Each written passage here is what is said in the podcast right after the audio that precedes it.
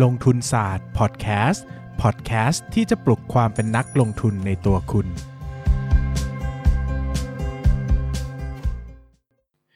สวัสดีครับ ยินดีต้อนรับเข้าสู่รายการลงทุนศาสตร์พอดแคสต์รายการที่จะชวนทุกคนพัฒนาความรู้ด้านการเงินและการลงทุนไปด้วยกัน วันนี้นะครับกลับมาชวนทุกคนคุยกันในเรื่องที่กำลังเป็นประเด็นร้อนแรงที่สุดของช่วงเวลานี้นะครับ ก็น่าจะเป็นไม่มีอะไรน่าจะร้อนแรงไปกว่าเรื่องของการระบาดระลอกใหม่ของ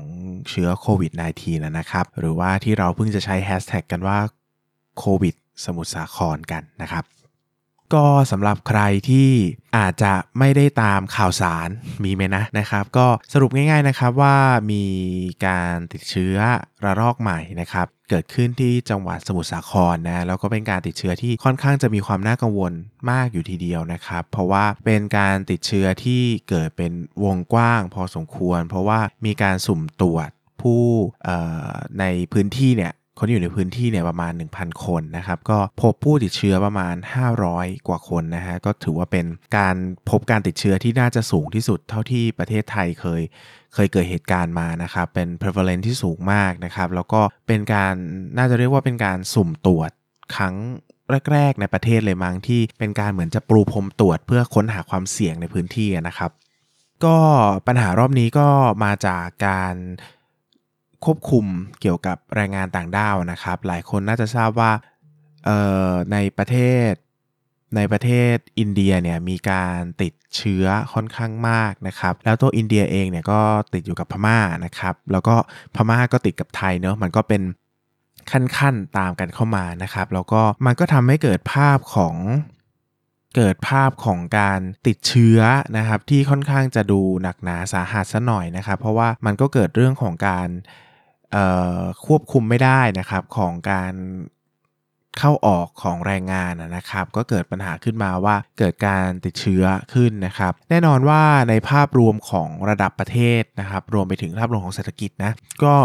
ได้รับผลกระทบที่ค่อนข้างชัดเจนนะครับ เพราะว่าอย่างน้อยตอนนี้เราน่าจะเห็นแล้วนะครับหนึ่ง movement แรกที่รัฐบาลออกมาก็คือการงดการกิจกรรมเขาดาวนะครับ ซึ่งถือว่าค่อนข้าง สำคัญเหมือนกันนะครับ หลายคนอาจจะไม่รู้สึกว่า เอ้ย แบบมันจะเป็นยังไงนะ แค่ไม่ได้ไปเขาดาวเองนะครับ แต่ก็สำหรับกลุ่มธุรกิจที่จัดธุรกิจอีเวนต์นะครับ หรือว่านักร้องนะฮะนักร้องนักแสดงที่ได้รับเงินจากการออกอีเวนต์ในช่วงปลายปี โดยเฉพาะนักดนตรีต่างๆเนี่ยก็ผลกระทบหนักมากนะครับ เพราะว่าแน่นอนว่าส่วนหนึ่งเนี่ยมันก็เป็นเรื่องของนโยบายรัฐบาลด้วยนะครับ อีกส่วนหนึ่งก็มาจากความกลัวของประชาชนเองด้วยนะอย่างตัวผมเองเนี่ยก็ เอ่อปาร์ตี้ปลายปีทั้งหลายทั้งแหล่นะครับที่นัดกันไว้ก็ cancel กันหมดเลยนะครับเพราะว่าก็รู้สึกไม่มั่นคงในสถานการณ์นะครับรวมไปถึงรวมไปถึงบางคนก็รู้สึกว่าไม่ไม่ค่อยคอมฟอร์ทที่จะมามามาเจอกันเท่าไหร่นักนะครับ เพราะว่าก็มีปัญหาเรื่องอย่างที่บอกไปนะครับ ไม่รู้ว่าใครเป็นใครนะครับ ตอนนี้นะก็อาจจะมีเรื่องของผู้ติดเชื้อขึ้นมาก็ได้นะครับ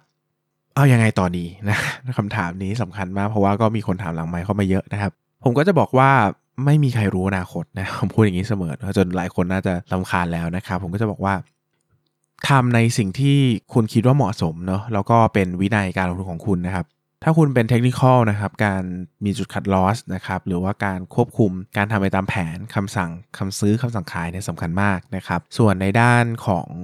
ใครเป็นนักลงทุนแนวปัจจัยพื้นฐานนะครับ ถ้าพิจารณาแล้วนะ ถ้าพิจารณาแล้วว่าเหตุการณ์ที่เกิดขึ้นเนี่ยส่งผลต่อ ส่งผลต่อเหตุส่งผลต่อมูลค่าพื้นฐานแน่ๆอสมมตินะ สมมุติว่าคุณถือหุ้นโรงแรมอย่างเงี้ย แล้วคุณมั่นใจมากว่า โอ้โห ปลายปีนี้ต้นปีหน้า อีเวนต์น่าจะโดน cancel เยอะมากนะครับ อีเวนต์โรงแรมพวกจัดเลี้ยงต่างๆ งานแต่งงานที่เขาน่าจะจัดกันปลายปี หรือว่างานเลี้ยงปีใหม่ต่างๆ ที่เขาจัดกันตามโรงแรมเนี่ย โดน cancel แน่ๆนะครับ ก็ อะ แบบนี้คุณจะพิจารณาขายเอามาตามมูลค่าพื้นฐานก็ได้นะครับ หรือแม้แต่กระทั่ง หากคุณรู้สึกไม่สบายใจกับการถือหุ้น 100%นะครับ สิ่งที่คุณทำได้เหมือนกันก็คือการ rebalance port นะครับ ก็คืออย่างที่บอกว่าจริงๆแล้วเเราสามารถถือ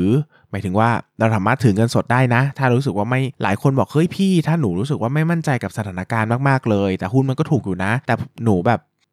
เครียดอะไรอย่างเงี้ยก็บอกว่าเฮ้ยจริงๆเราก็ขายมาถือเงินสดบ้างก็ได้นะไม่ได้ไม่ได้ผิดอะไรนะครับสมมติเราบอกว่าเฮ้ยสถานการณ์มันไม่แน่นอนมากๆเลยนะครับตอนแรกเราถือหุ้นสมมติเราถือหุ้นอยู่ 90%เราบอกสถานการณ์มันดูไม่แน่นอนมากๆ เครียดที่ถือหุ้นเยอะไปบอกว่าโอเค งั้นปรับพอร์ตได้นะเออมาถือหุ้นสัก 70%หรือว่าถือหุ้นสัก 50%ก็ได้ ถ้าการถือหุ้นระดับเนี้ยทำให้เราสบายใจมากขึ้น นอนหลับมากขึ้นนะครับก็เอาเลยนะไม่ต้อง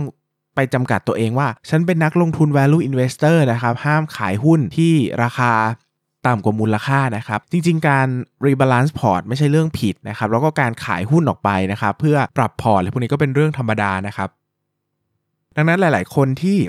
กดดันนะฮะหรือว่ารู้สึกว่าเอ้ยจะทำยังไงดีนะครับก็ก็ขายเอาไว้บ้างก็ได้นะฮะถือเงินสดบ้างก็ได้ ไม่ได้เสียหายอะไรนะครับ ก็ถือว่าเป็น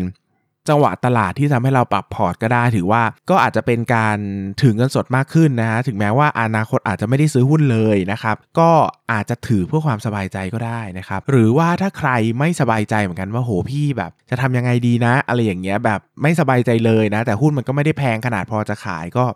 ทยอยขายก็ได้ครับ หมายถึงว่าสมมติว่าคุณรู้สึกไม่สบายใจเลยอยากถือหุ้นแค่ครึ่งเดียวอย่างเงี้ยแต่ตอนนี้คุณถือหุ้นอยู่ 90%คุณก็อาจจะทยอยขายเอาไปก่อน 10%อ่าเหลือ 80 ก่อนนะครับแล้วขายอีก 10%เหลือ 70อะไรเงี้ยนะครับก็ก็เป็นไปได้เหมือนกันนะครับก็ทำได้เหมือนกันนะครับแบบนี้นะครับ ก็